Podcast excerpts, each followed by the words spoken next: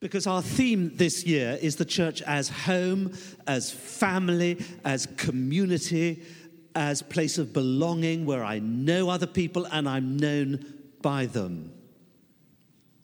So here are two statistics from Sainsbury's recent Living Well research. 9.1% of Britons never meet socially with friends, relatives, or co workers. Never. 21.4% do so less than once a month. Now, these are people of all ages. They're not just the elderly or housebound or singles. And they are almost totally cut off from community, from belonging, from friendship, but to the loneliness in society. And astonishingly, we're told, even, especially among young adults, we have the best story to tell. And you know, at our best, we're telling that story brilliantly, both in word and in deed, here at St. Mark's. St. Mark's as a home, a family.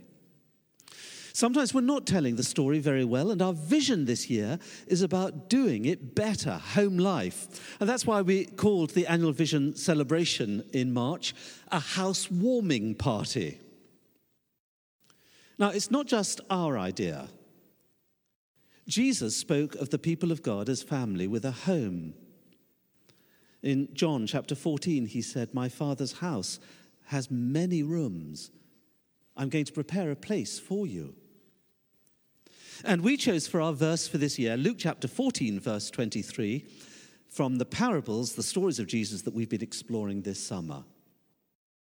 Go, urge, eh, go out and urge everyone you find to come in that my house will be filled. Do you see, Jesus wants his house filled. He wants his home, the Christian church family, buzzing with people. And every member of the family is to be a home builder, helping people to come home to God. Now, that includes ourselves and one another already within the church family. Because every child of God can say, past, present, and future, first of all, I have come home. That's in the past, like the lost sheep we thought about a week or two ago. And Peter once said, the Apostle Peter, For you were like sheep going astray, but now you have returned. Past tense, you have come home. But also in the present, I am coming home. I'm homeward bound. I'm on the journey still. Jesus and the Father promised to make their home in us in this life. Charlie spoke on that at the church weekend. But also in the future, one day I will go home. I will go home to the place prepared for me by Jesus. And he wants it full. Not just those of us who are already home, but full of our friends, colleagues, family, neighbors, and strangers. Now, that's why we put it as a question Would you risk the house for the sake of the home? And what that meant was, would we invest our hospitality, our money, our time, our love, our prayers, our testimonies, our stories, our serving for the sake of capturing this vision of church as home, home life. This is an idea of what it feels like. Uh, Krish Kandiah, rather symptomatically, symbolically, runs an organization called Home for Good. It's about adoption and fostering, and incidentally, he's speaking here next month at the GLS. But he wrote this recently. The little boy was playing in the street, kicking the dust, jumping off walls. My wife happened to walk past him with our five children, which caught the lad's attention. He watched from a distance for a while and then plucked up the courage to jog over and ask, Are you going to a party? My wife quickly replied, Yes, we are. We call it church. Go and check with your mum and you can come with us. That little boy ran home and was back in a couple of minutes with a huge smile on his face. That Sunday, he stayed for a cup of hot chocolate and left before the service began. But he was back the next Sunday, and the week after that, And pretty soon he had brought his mother, his brother, and a couple of his cousins. Eight years later, they are an integral part of our church. One of the most moving uh, moments of those years was when the boy's mother was baptized. Standing waist high in water, she explained a little of her traumatic childhood, her years living rough, and something of the struggles of trying to hold her own family together. Her face shone, and her voice clearly articulated her love for the God who had found her and welcomed her home. The idea that had caught her son's imagination was that church was like a party that he and his family were invited to. Until then, they'd sadly mostly experienced what it was like to be excluded. But the discovery that church wasn't so much an event you turn up to as a family you belong to was life changing for them.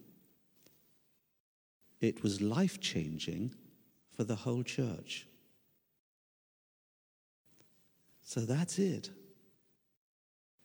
And my question in March, and my question again today for us do we think like that? When we came in here this morning, did we think, I'm coming home? I'm going to a party? We don't live in the world and go to church. We are the church, and it's where we belong. We're at home. And can I say, if you're new joining St. Mark's, you are not like guests in someone else's home, but part of the family. Now, we've been thinking of our immediate family, the church here, our extended family across the world, and those that we pray will become our future family. But of course, helping people come home to God is not a program it's not a strategy, it's not a course or a policy or a mere vision statement or strapline. It's a way of life. It's an attitude, it's a, it's a habit of mind. It's to be an obsession. Here's a picture of what it might look like. Many of you will know Simon Gilbo, one of our mission partners. He, his wife Lizzie, and their three children have just returned for the teenagers' schooling. They've come back from war torn Burundi, one of the most dangerous places in the world to live. They had buried themselves for decades in pioneering and establishing Christian communities in Burundi. And so a few weeks ago, they settled back, uh, for how long, I don't know, but to a little village near Bath now, we're familiar with our returning mission partners. Uh, many of them are tired, even fatigued, or near burnout. All are in need of a rest. Some are needing medical attention for acute tropical diseases, as Simon himself does. Others, we offer counseling for traumatic stress. Others are suffering reverse culture shock. And we pour whatever resources we can towards them. We understand that and we sympathize with it.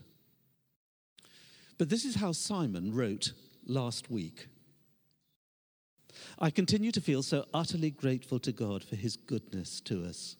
I almost pinch myself at how happy I am. I'm hungry for God, getting out of bed at the crack of dawn to walk four or five miles with him before the kids wake up. Praising and praying through my prayer list, listening to Bible in a Year after last week's buzzing housewarming party with about 60 folk, I'm now starting a regular Tuesday lunch club, as there are plenty of lonely old people along the street. So, within our first month of being here, because I've knocked on 76 doors, we find ourselves as connected as anyone else on the street. I've been invited into a number of homes, and people are so warm after the initial reluctance. I bet they are. Who's this mad missionary who's come? Lord, use us for your glory.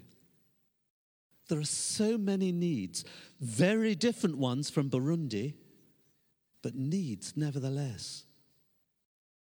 I'm trying to be very intentional in using our newness in the community to develop relationships. Now, do you see? The most serious bug Simon has caught from Africa is not his malaria or his dengue fever, both of which he suffers from. It's helping people come home to God. He'll never get rid of it. It's endemic in his system now. Whether he's in Burundi or Bath, in a poverty stricken slum or a privileged English village, among young people or old people, black African ancestor worship or white Anglican folk religion, it's the same. Helping people come home to God. He can't stop doing it. That's why I began.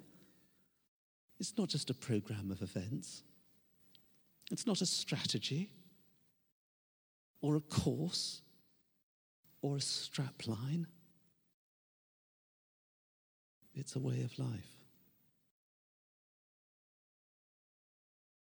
Let's stand, shall we?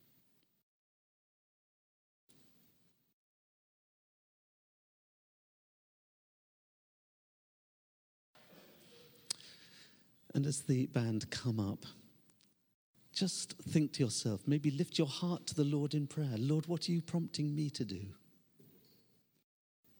How are we helping people come home to God? How could I get involved? Inviting. Here's a few ideas. Just look up at the screen. For some of us, this service is a prompt to become a member, to join.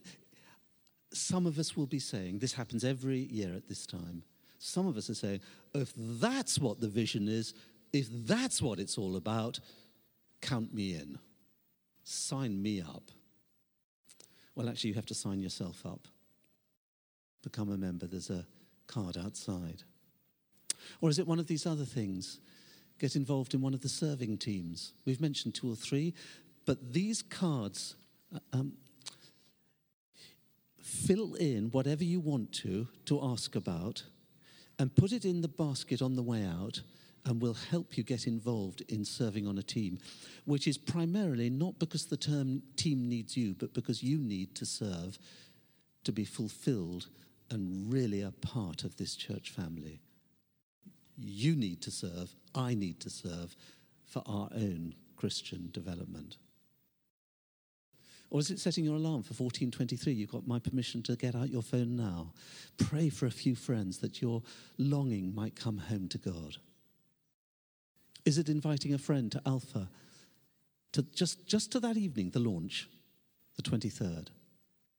Come and pray with us for the persecuted the morning of October the 10th, if your work schedule allows that, seven o'clock in the morning. Is it time to start giving financially to this? Because money means ministry. The more money we get, the more ministry we can do. It's as simple as that. Do you want to get involved in World Mission or at least begin to find out more about it? Um, my dear friends, I'm hoping as you look at that list, you're saying to yourself, I tick off not just one of them, but maybe two or three, several of them.